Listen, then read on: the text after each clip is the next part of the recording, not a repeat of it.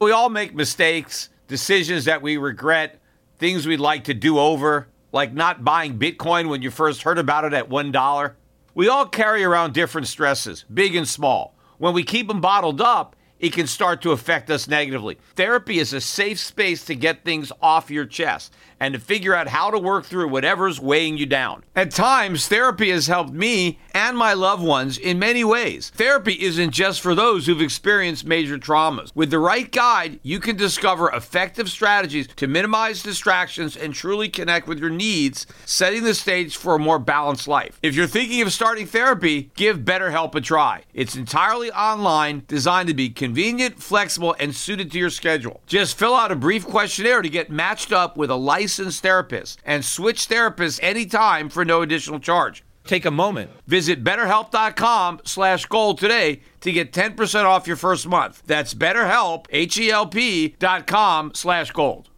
In my early days, I faced a pivotal moment in my career. Instead of following the herd into traditional finance, I charted my own course. Despite skepticism, I founded my investment firm driven by a belief in economic truth and fiscal responsibility. Through perseverance, I established myself as a leading voice in finance, proving that sometimes blazing your own path is the best way to succeed. To get what you want, sometimes you have to challenge the status quo and blaze your own trail. That's what Harry's did. Seeing people tricked by expensive razors, Harry's took a stand. Instead of pricey options, they offer high quality razors at a fraction of the cost. That's why when it comes to grooming my face, I use Harry's. Harry's understands the value of quality without breaking the bank. Their razors provide a smooth shave every time, and their shaving gel leaves my skin feeling refreshed and moisturized. So don't settle for the status quo. Blaze your own trail with Harry's. Get started with a $13 trial set for just $3 at harrys.com slash gold. That's harrys.com slash gold for a $3 trial set. The Peter Schiff Show. I have been traveling all of last week and continue traveling this week. I am out in Southern California now. I was in Las Vegas for most of last week. I was attending Freedom Fest, and given all of the things I've been doing and the traveling, I just have not had the time uh, to record a podcast. But I wanted to make sure and make some time today to get something out there so that at least those of you who look forward to my podcast will have something to tide you over until next week when I will have more time again uh, to be recording these podcasts. You know, at Freedom Fest, I actually had another Bitcoin debate. And one of my clients happened to be in the audience and he has a pretty good copy of the debate. He was going to be sending it to me. I don't know what happened, but as soon as I get a copy of it, I will be posting it on the YouTube channel. Hopefully that'll happen this week. I'm really not sure what the holdup is. He was having a hard time, I guess, uh, loading it up to a Dropbox. It was over an hour uh, debate. But this time I actually won. Remember, the last time technically I lost the debate at the Soho Forum uh, because, you know, the audience basically decided to vote against Bitcoin so they could change their minds and vote in favor of it to make my opponent win. But this time it was a much larger audience, and I guess uh, they weren't able to rig it because my side won. I wasn't by myself, it was me and another guy, and we had two opponents uh, debating Bitcoin. And they did the same type of poll as they did in the first debate. Basically, it was the undecideds that, that went my way. Everybody that came into the debate uh, in favor of Bitcoin, nobody changed their mind. Everybody that came in thinking it was a bubble, none of those guys changed their mind. So the people who already had a position were pretty much wedded to that position. It didn't really matter what we said. Uh, they basically stuck to their guns. It was the people who said they were undecided. They weren't really sure one way or another. And at the end of the debate, more of the one of the undecideds went to our camp uh, versus the opponent's camp. But the most interesting aspect of all of this is now I did this debate maybe five days ago, and I continue to search the internet, and there isn't a single article about the debate. Now, there are probably a dozen different articles by various uh, uh, crypto publications about the debate I lost.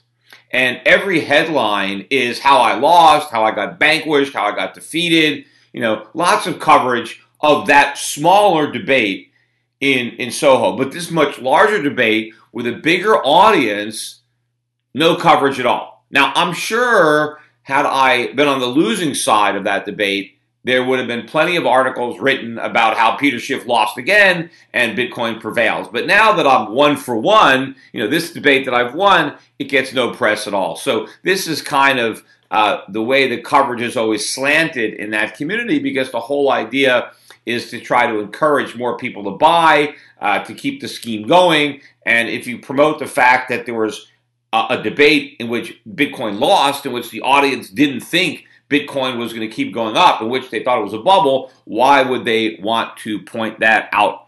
You know, also on this trip, I did record that Joe Rogan podcast. If you've been wondering where it is, Joe has kept it on ice. He's on vacation all of this week. And so I think he's going to be uh, releasing it later in the week. You know, normally these things go live, but he's traveling, so he wanted to have some in the can. So I do think that you will be able to hear uh, the interview later in the week. So that can also tide you over if you're, uh, you know, jonesing for some uh, content here and I'm just too busy to provide it. You know, one thing I talked about on the Rogan podcast was a story that broke the same day of my last podcast, which I thought was very interesting. Uh, and it was about Donald Trump being sued by his former personal driver who still works for the Trump organization, by the way. He's worked there for over 25 years. But until Trump became president and got a taxpayer paid driver, he had to pay his own driver. And I think the guy was getting about a $70,000 a year salary, which to me seems about right uh, for a driver. I mean, uh, I've had one, I know what these guys uh, are paid. But the guy sued Trump organization because he claims that he was due overtime and he didn't get paid overtime. Right now, he's worked for Trump organization for 25 years. Right? He's known what he was being paid all those years, never once complained, and now after 25 years, he wants to use the labor laws to retroactively force the Trump organization to give him a pay hike. I mean, first of all, he's not an hourly employee. It's not like he's punching a clock and uh, the organization asked him to work overtime. Basically, according to what I read, the guy needed to be on call for Trump. Maybe it was something like 10 hours a day. So then, you know, times, or, or maybe a little more, 10, 11 hours a day. So maybe 50, 55 hours a week. He was on call in case Trump needed him. But that doesn't mean that he was driving all that time. He just had to be, you know, you know, accessible to Trump. I mean, he couldn't go on a vacation or leave town but you know he could watch a movie, he could read a book, he could you know he could trade stocks on the internet, uh, he could do whatever he wanted. I mean, he had plenty of free time between having to drive Trump around.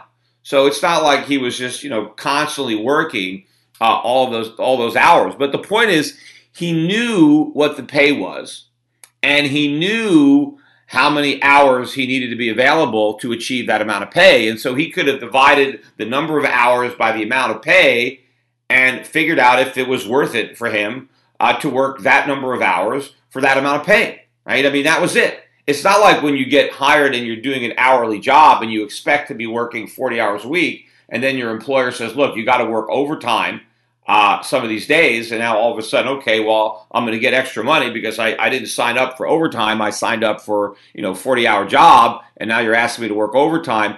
He knew exactly what the deal was and he chose to work under those conditions. You know what what happens in America is employees like to go back in time and rewrite the deal more favorable to them. If this driver did not like the terms of his employment, he had two options. Right? He could have gone to Donald Trump and say, "Hey, Donald, you know, I'm working, I'm on call 10 hours a day. Uh, that's more than a normal eight-hour job. You're paying me seventy thousand dollars a year. I need 80. I need 90. If you want me to be on call that many hours, you need to pay me more money, right? He could have said that to Donald Trump. And then Donald Trump would have had two options pay him more money or find another driver. And if the driver didn't like the employment conditions of that job, the compensation package, the amount of hours he had to be available, he was free to drive for somebody else who didn't need as many hours or would pay more money or didn't have to be a driver at all. He could do something else, right? That is fair, right? That is freedom for both parties. You know, how, what would happen if Donald Trump, after 25 years of employing this guy, decided to say, you know what? I think I paid you too much. I know I agreed to pay you $70,000 a year, but I don't think you did that good a job. I think I only should have paid you $60,000 a year. So I'd like $15,000 a year back for the past several years. I want you to give me some of your wages back. Nope, everybody would say that you can't do that. A deal's a deal, right? Well, why isn't a deal a deal when it comes to the employee voluntarily working under an arrangement that was freely negotiated by both parties? This guy is paid way more than the minimum wage, so it's not even a, a, a violation of that. And I'm sure that had they set this deal up as a salary, Trump could have come up with a salary scheme where he got paid a certain amount by the hour and then time and a half for the overtime, where the whole thing would have worked out to the exact same compensation that this guy got. And, and that everything would have been fine. But because it was a salary job, now he's trying to exploit these ridiculous labor laws to extort money from his former employer. And he's probably also doing it too because of the publicity. Maybe he thinks, oh, you know, Donald Trump is going to settle. He's president. He doesn't want to deal with this. You know, this is part of the reason that it is so difficult to be an employer in America. Look, Donald Trump's a very rich guy. Uh, he can afford to deal with this lawsuit. He's got lawyers on staff, right? He's got them on retainer. Uh, so for him, this is not that big a deal, other than maybe the political uh, problem. But you know, if he wasn't in the limelight and he was a billionaire and his driver sued him, he can handle it. But what about the small employer, mom and pop guy? Uh, who hires people and then they come back and they sue retroactively for overtime pay, right? They might not have the money. It, it, they might have to even, who knows, they might have to borrow the money uh, to pay their legal bills, or because they can't afford to pay the legal bills, they might submit to the extortion and give their employee uh, money rather than pay it to a lawyer. But also, you know, I talked on the Rogan show a little bit, and I think Joe even seemed to be surprised uh, by this knowledge. But I talked to him about the damage that overtime laws do to workers, right? They don't hurt employers, right? Everybody thinks, oh, this is great. We're going to force those greedy employers who work their uh, workers overtime, we're going to force them to pay time and a half, right? So if they're paying $10 an hour, and if you want your employees to work over 40 hours a week because you're a mean, greedy employer and you're trying to work them to death, you're like a slave driver, well, now you're going to have to pay $15 an hour, right? And that's the big government, right? They got the votes of the workers. Vote for me and I'll force your boss to pay you extra when he wants you to work overtime, right? So this is great, right? This is government delivering something for nothing to the workers because even if your pay is $10 an hour, well, your boss is going to have to pay you $15 an hour.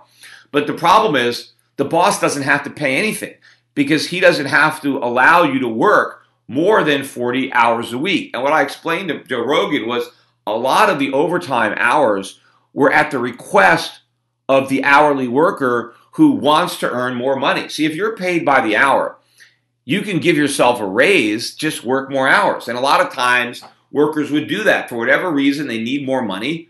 Uh, maybe an emergency comes up or something happens. They're trying to buy a big ticket item, and they might go to their employer and say, Hey, I need some extra money. Can you pencil me in for some extra hours? You know, I'd like to work more so that I can earn more, right? Those are the relationships that existed before the government mandated requirement to uh, pay overtime. But what happens now is when a worker comes to his boss, and this is not a new phenomenon. I mean, this has been going on for a long time because this requirement has been in the law for a long time in you know most places if the worker comes to his boss and, and says, Hey, I want to work overtime, the boss says, Well, I wish I could accommodate you, but unfortunately I can't because if I let you work more than 40 hours a week, I got to pay you time and a half.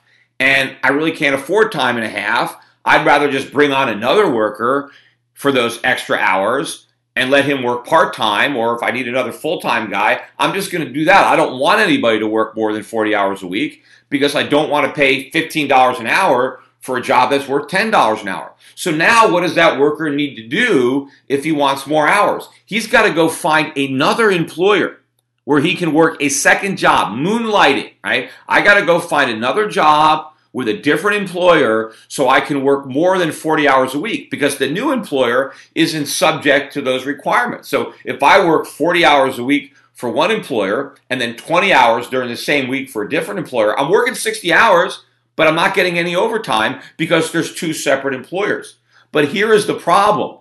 The worker is the loser because now the guy's got to commute from his full-time job to his part-time job. And during that commuting time, that's dead time. Don't get paid for that. Maybe it's an hour commute back and forth. What about the gas money to get from one job to the other job? And what about if the hours aren't exact, right? What if, you know, your guy goes from one job to another job, but he can't stop working immediately? Maybe he's got to wait a half an hour before his shift kicks in. So all that is dead time. So now the, the workers uh, are inconvenienced and their their total pay is less. And generally, too, maybe I'm working full time at one employer and he's giving me ten dollars an hour, and he would give me an extra ten dollars an hour if I wanted to work some extra hours, but he can't. He's unwilling to pay time and a half, but he would continue to pay me at $10 an hour if he could, but he doesn't have that legal option. So now the worker gets another part time job, but maybe the best part time job he can find is $8 an hour. So now he's working overtime, but instead of getting more because of the government, he's actually getting less. Without the overtime laws, he could have got $10 an hour from his existing employer, but because he has to seek out a secondary employer, the best he could do is $8 an hour. So because the government made it illegal or made it too expensive for his employer to allow him to work overtime, he's got to work overtime for less money. He's getting $8 an hour. And it makes sense because maybe he's not as good as at his part-time job as he is as his full-time job. He's not as productive at the part-time job. And so the part-time employer can't uh, pay him as much money. Meantime, let's say his current employer has to go and hire somebody else to do those extra hours and maybe that guy's not as productive. He's not as good. Maybe he goes out and hires another guy for nine bucks an hour. But now you have the full-time worker who might be working right next to a part-time worker where that full-time worker could have done a better job and he would just assume work the extra hours but the law makes it illegal so he's got to go to his other job so you know the, the bottom line is the government screws all this up the best thing for the worker is to maximize his flexibility in how many hours he works and how he's compensated. But when the government comes in and says you are not allowed to work for the same employer for more than 40 hours a week, you limit the worker's ability to maximize his income from employment. You're not hurting the employer because the employer just hires somebody else. That's how the employers get around the overtime requirement, just hire part time workers, have more people on the job, and spread the hours over a, a, larger group of people. And voila, you've avoided the requirement. But the people who suffer are, again, the very people who the laws are intended to help, which are the workers. And again, that is the fatal flaw. That is the unseen problem of all these liberal, good intentioned laws is that the people who suffer the most from the laws are not the greedy rich businesses that are the target of the laws, but the workers, the average guy who is being sold a bill of goods as being the beneficiary of those laws. Now, speaking of unintended consequences,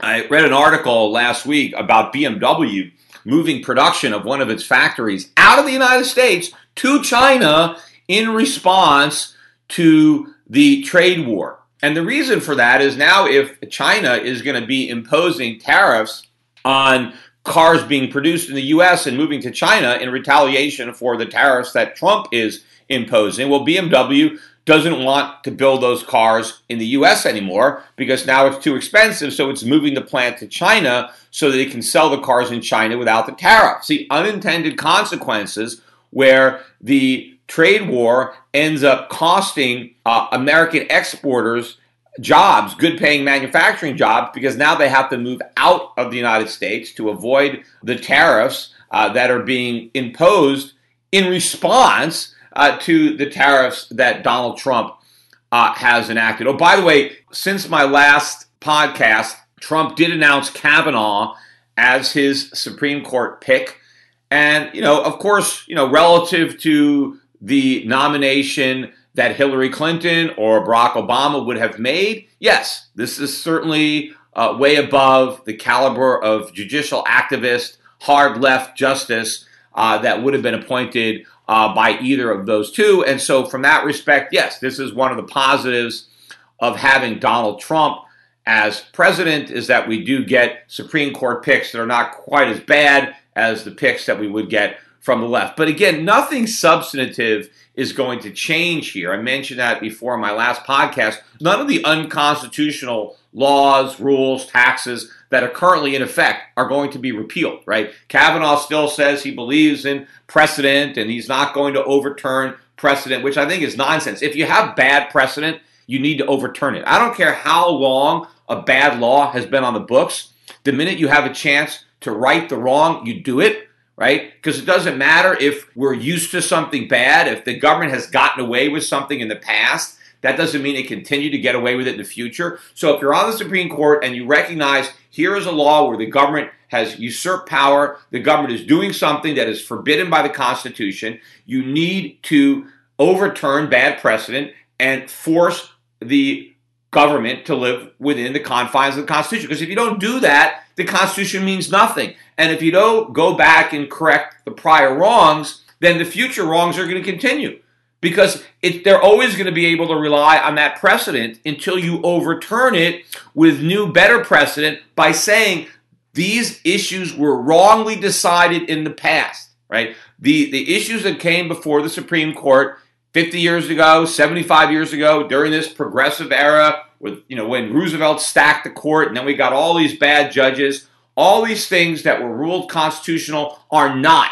Right? The way the, the court expanded the Constitution by exploiting uh, the Commerce Clause or the Necessary and Proper Clause, all of this is nonsense. Uh, none of these powers can be construed from the original meaning of the document. The language is clear. If you believe in original intent, if you want, if you believe the Constitution means what it says, then you've got to go back and undo all the wrongs that were done by activist judges in the past who ignored the Constitution under the guise of interpreting it. I mean, basically, right now, all the hoopla over Kavanaugh has to do with whether or not he's going to overturn Roe versus Wade, right? And I understand for a lot of people, abortion is a big issue, but the, the role of government, the fact that the Supreme Court has abdicated its responsibility in the checks and balances system, the fact that it no longer checks anybody or balances anything, it is there to make sure the government, the other two branches, the executive and uh, the legislature,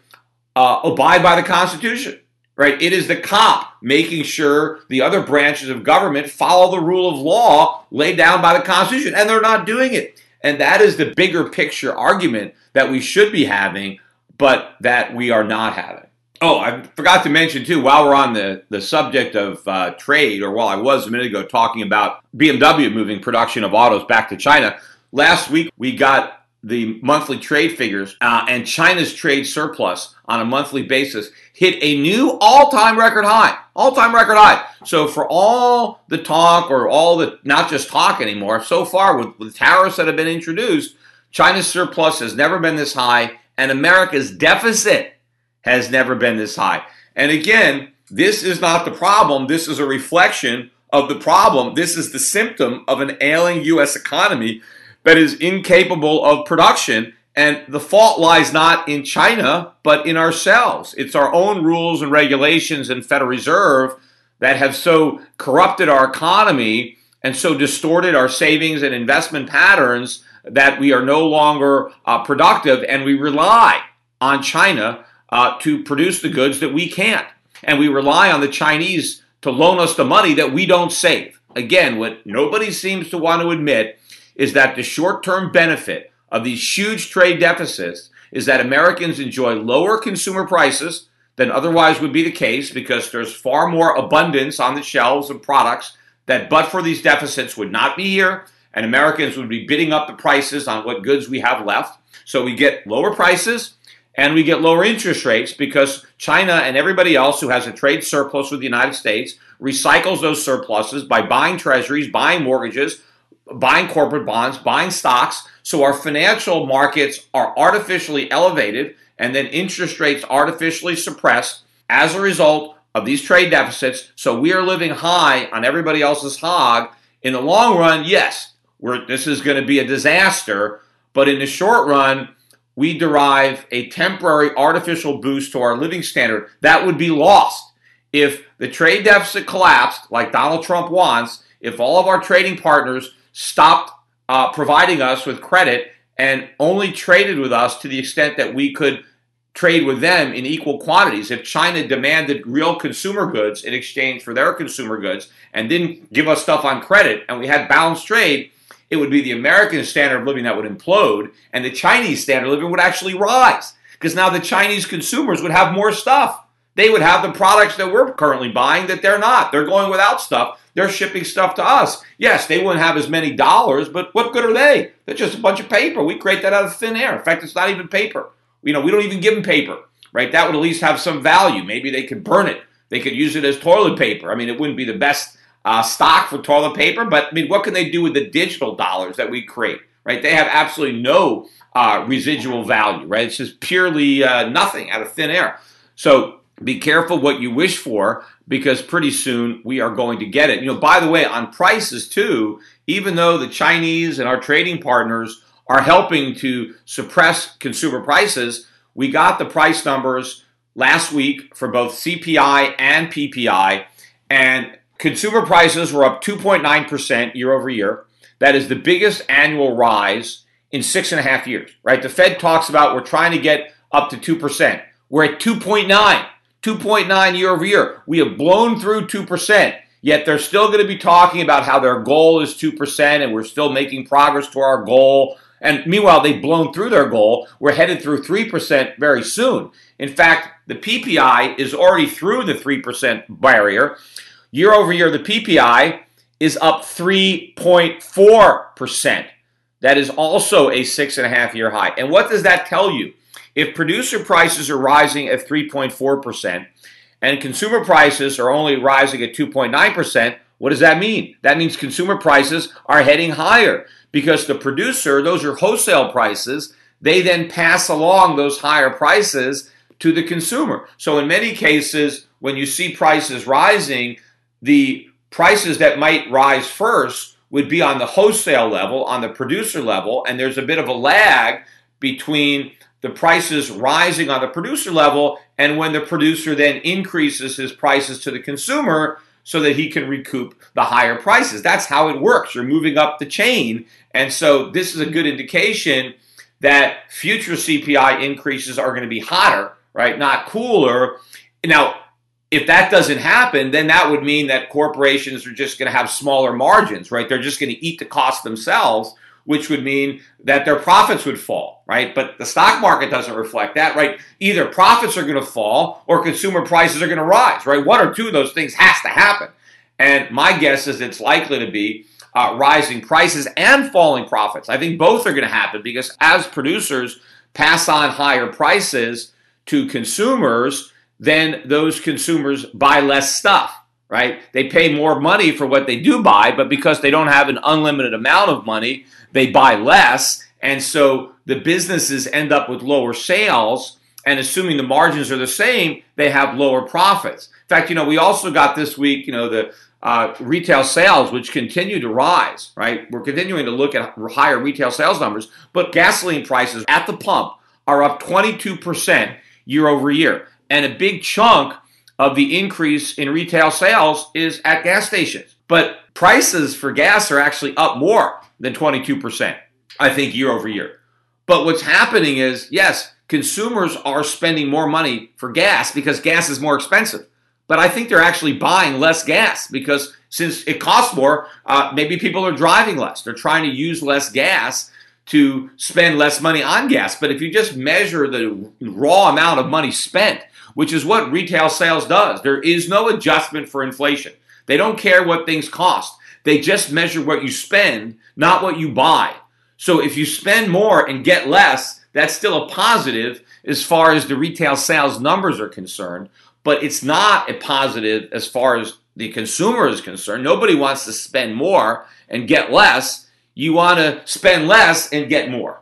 You know, one of the things too that Trump is doing to try to slow the increase in prices, which this is, you know, a tsunami. It's going to be building and building. We've got years and years of money printing, of QE and 0% rates. So this is just the beginning. This is the tip of an inflationary iceberg that we're seeing now. People are ignoring or don't even realize what's awaiting uh, beneath the surface. But one of the things that Donald Trump announced over the weekend was that he's going to tap into the America Strategic Petroleum Reserve in order to counteract the increase in gas price. Now, obviously Trump is worried about how rising gas prices may affect the economy. It's like a tax hike, and so that would offset the benefits of his tax cuts, at least the temporary benefits, although the, the tariffs are also tax hikes. Uh, so he's offsetting his own benefit there.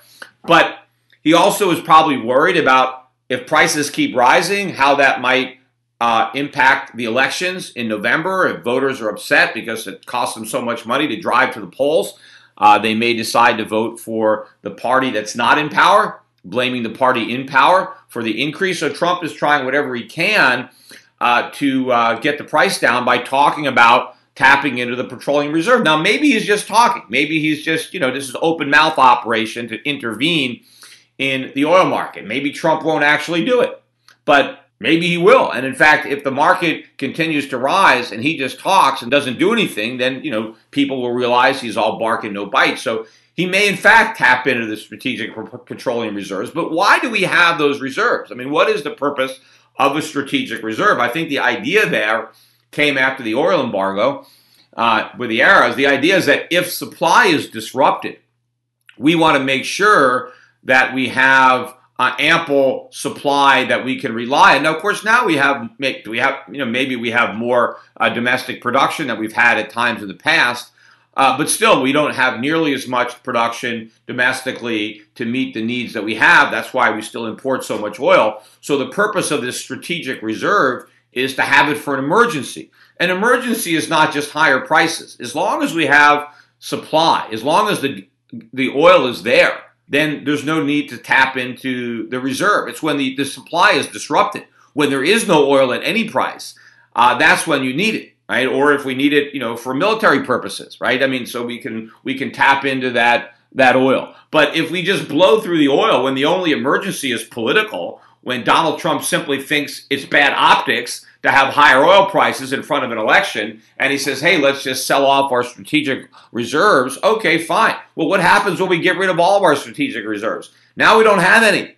Now what do we do if there's emergency? And of course, if oil prices are going to keep rising, and that, I believe that they are, and we decide to blow up our strategic reserves now, what happens when we try to replenish those reserves? What if oil prices keep rising and now the government needs to replenish the reserves it tapped, but oil prices are much higher. And so now we have to buy back oil and pay a lot more for it than what we got when we dumped it on the market for political reasons. So I think this again is a mistake. And you know, if Trump wants to understand one of the reasons why oil prices are rising, don't look at OPEC, look in the mirror.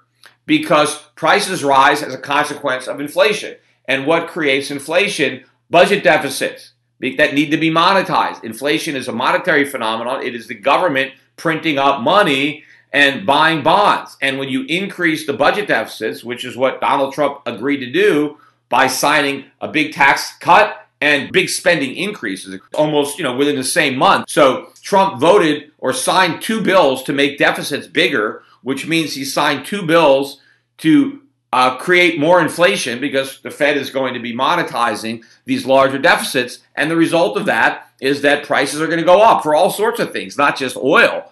But you know, you can't blame uh, producers for raising prices when consumers are trying to buy those products with you know inflated dollars, with dollars of uh, depreciated value. But I expect more of this scapegoating, finger pointing, blame game. I mean, the government, when the effects of inflation finally become manifest in higher prices, the last thing that politicians or central bankers want to do is accept responsibility for what they've done. So they always look for somebody else to blame and, and find other ways to try to deflect the damage for themselves. I mean, that's why the government, uh, you know, was driving the the move to change the definition of inflation, right? They didn't want inflation to be an increase in the money supply because if that's how you define inflation, well, we all know who controls the money supply and why it's increasing. So if they can change the definition of inflation to rising consumer prices, right, which is just an effect of inflation, but not the inflation itself, now the government can blame other people right? Because it's not the government that's raising the prices, right? They control the money supply, but they don't raise prices. So now they can blame greedy corporations, greedy businessmen, OPEC. I mean, sometimes they blame labor unions, big labor for, you know, for demanding wage hikes. So they blame everybody but themselves. That's what happened during the stagflation too of the 1970s. Uh, you know, the government, Jerry Ford, whip inflation now. You know, infl- government could whip inflation if it wanted to, but it doesn't want to. You know, Jerry Ford, you know, declared inflation uh, public enemy number one. And I think I mentioned this in a prior podcast. That was originally going to be the title of my father's book, The Biggest Con.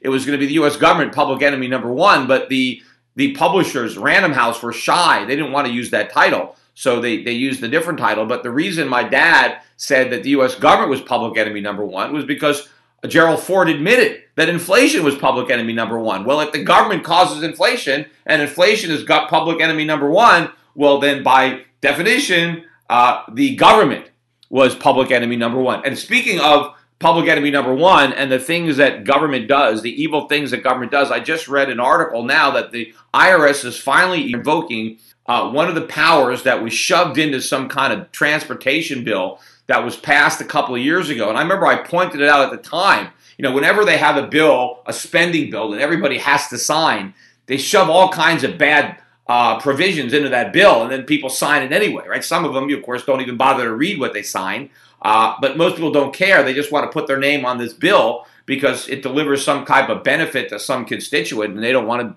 you know, be seen as opposing whatever somebody is hoping to get from the government. Well, one of these provisions was that the IRS can uh, revoke the passport of a taxpayer that it believes owes money.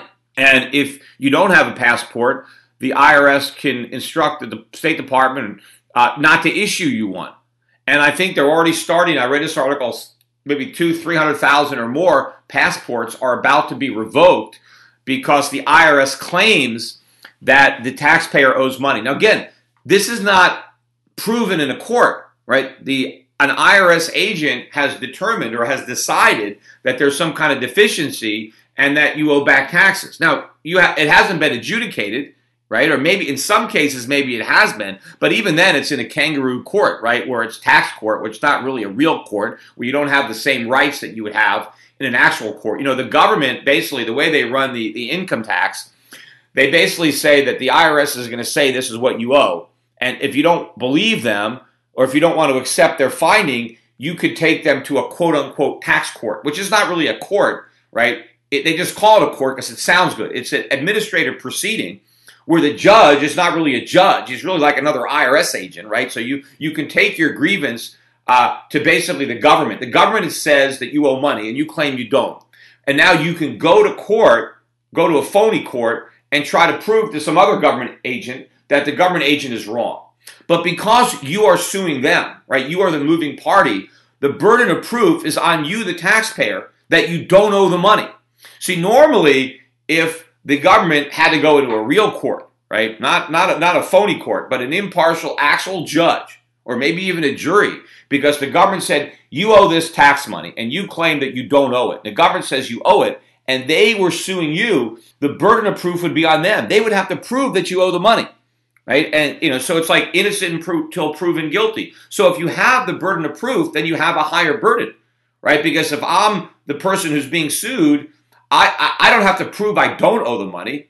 It's the government that has to prove that I do. So it's a very higher hurdle for the government if they have to go into real court. But because they trick everybody into going into these phony courts, it's the taxpayer that now has to prove that he doesn't owe the money. And if he can't prove it, even if he doesn't owe it, but he doesn't have the proof, then he loses. So the whole thing is rigged from the start, right? These these uh, tax courts. But the IRS, according to this regulation, even before there's been a tax court hearing, right?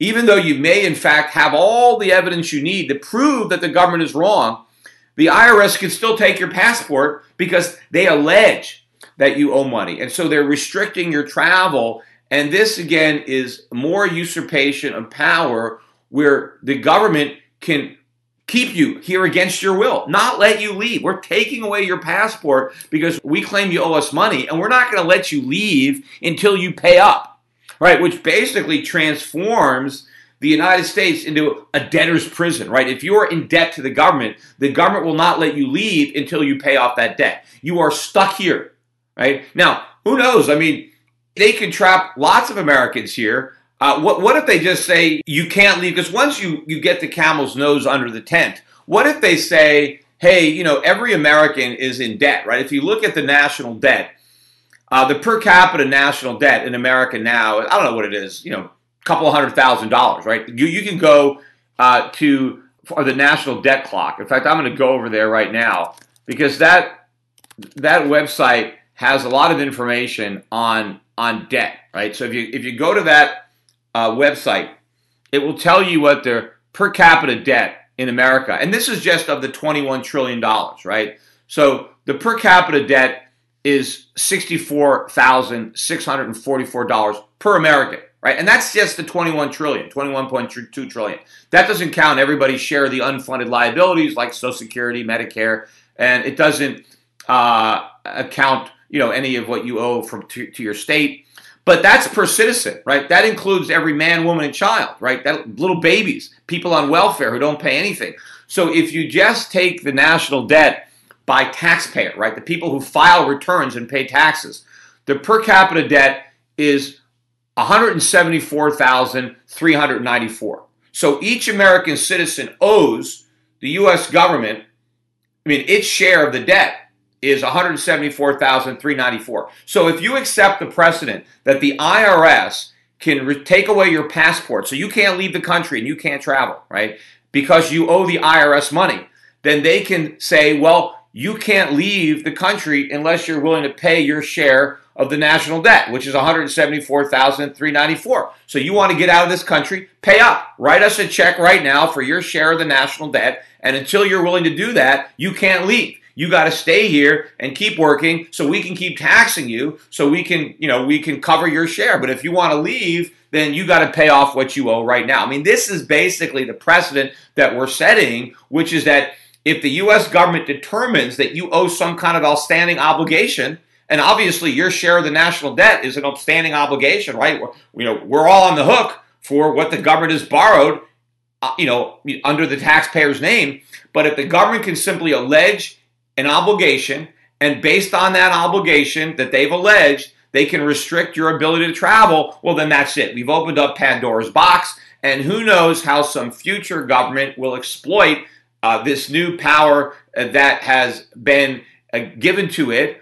Uh, and the Supreme Court does nothing. I mean, the Supreme Court should, you know, declare this unconstitutional. But of course, in order for it to be declared unconstitutional, somebody is going to have to uh, have their passport denied because they have a, uh, a tax debt, and then they're going to have to uh, go to court and sue and say it's unconstitutional, and they're going to have to lose, and they're going to have to appeal their way all the way up to the Supreme Court and win.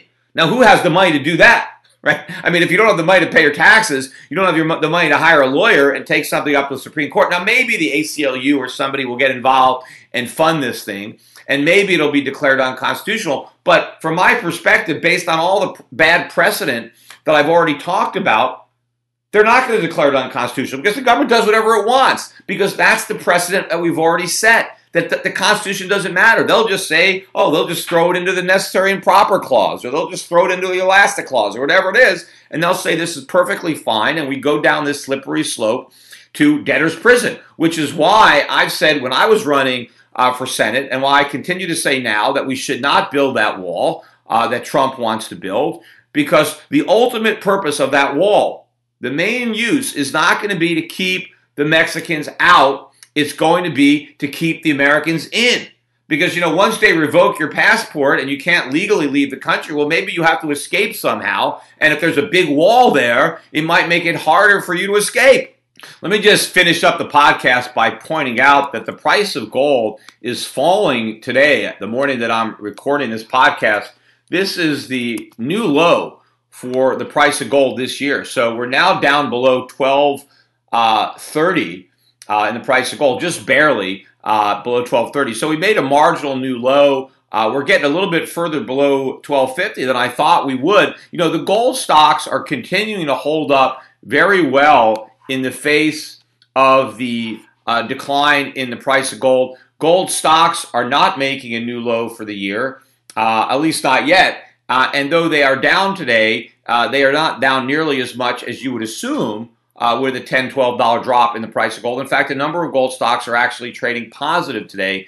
Uh, in the face of the decline in the price of gold. Again, I still think the traders have this wrong. They're still looking at the the trade war as somehow being dollar positive, it's dollar negative. That is impacting gold. They are dismissing the increasing inflation numbers that we're getting as transitory because they think the Fed is going to hike rates more to fight the inflation, which is going to be good for the dollar and bad for gold. The reality is they're not going to fight the inflation. They're going to surrender. Inflation is going to win because if they fight inflation, they cause a worse financial crisis than 2008. They don't want to do that. So higher inflation is bad for the dollar, especially since by definition, higher inflation means the dollar is losing purchasing power. If the dollar is losing purchasing power, it is losing value. It is not gaining value. So all of the big picture fundamentals are positive. You still have all these pie in the sky growth estimates. I think the Atlanta Fed is still looking for second quarter growth at 4.5%, although that optimism is not shared by all, not even at the Fed. The New York Fed, by the way, is only at 2.8% uh, for the second quarter. But whatever the second quarter is, I think it's going to be the high point, the high watermark for the year, because look at what's going on uh, with uh, the trade war. Look at what's going on with consumer confidence. You know, July consumer confidence, we got that uh, last week, unexpectedly declined. They were looking for another increase. It dropped. I mean, it's still pretty high, uh, but we may have reached the zenith of the false confidence. In fact, if you look at a chart of the hope for wage growth, that is starting to collapse. You know, people were very optimistic that wages were going to go up, but they're not. Uh, real wages have been stagnating. I think they're falling because I still think that we're underreporting uh, the extent to which prices are actually rising. Uh, so I think wage earners are falling further and further behind. But for a while, there was some false optimism that Trump was going to change all that and they were finally going to get some wage growth. But I think by the time these workers go to the polls in November, they're going to be voting and they're not going to be earning any more money than when they voted two years earlier uh, for President Trump. And so, with those hopes being dashed, uh, politically, that could be uh, quite dangerous for the Republicans. But also, as the hope for higher wages uh, fades, then the confidence numbers fade as well. And I think it's not just going to be the confidence numbers for the consumers that are going to fade, but of the producers. Look at all these purchasing matters and all these businesses. Small business confidence is record high. Why? Because there's confidence that their, their consumer, their customers are going to have more money, and then therefore they're going to buy more goods and services. But if that doesn't happen, as the as the businesses, small business owners lose that confidence too, right? Then this whole uh, you know mirage of growth just vanishes all this talk about how we have the greatest economy ever, it's all wishful thinking, right? It's all the field of dreams uh, economic policy. Like if we pretend that we have a great economy, if we continue to lie over and over again about how great the economy is, that somehow miraculously uh, we're going to create a good economy by willing it into existence, by lying it into existence. But when that doesn't work and the truth sets in, that's when all hell breaks loose in these financial markets, in the currency markets, and in the political landscape. Because as I said many times before, you are misreading the tea leaves if you think this country has moved to the right. If you think the election of Trump means that we have an electorate that is more prone to accept the principles of lower government, lower taxes, more freedom, it's not.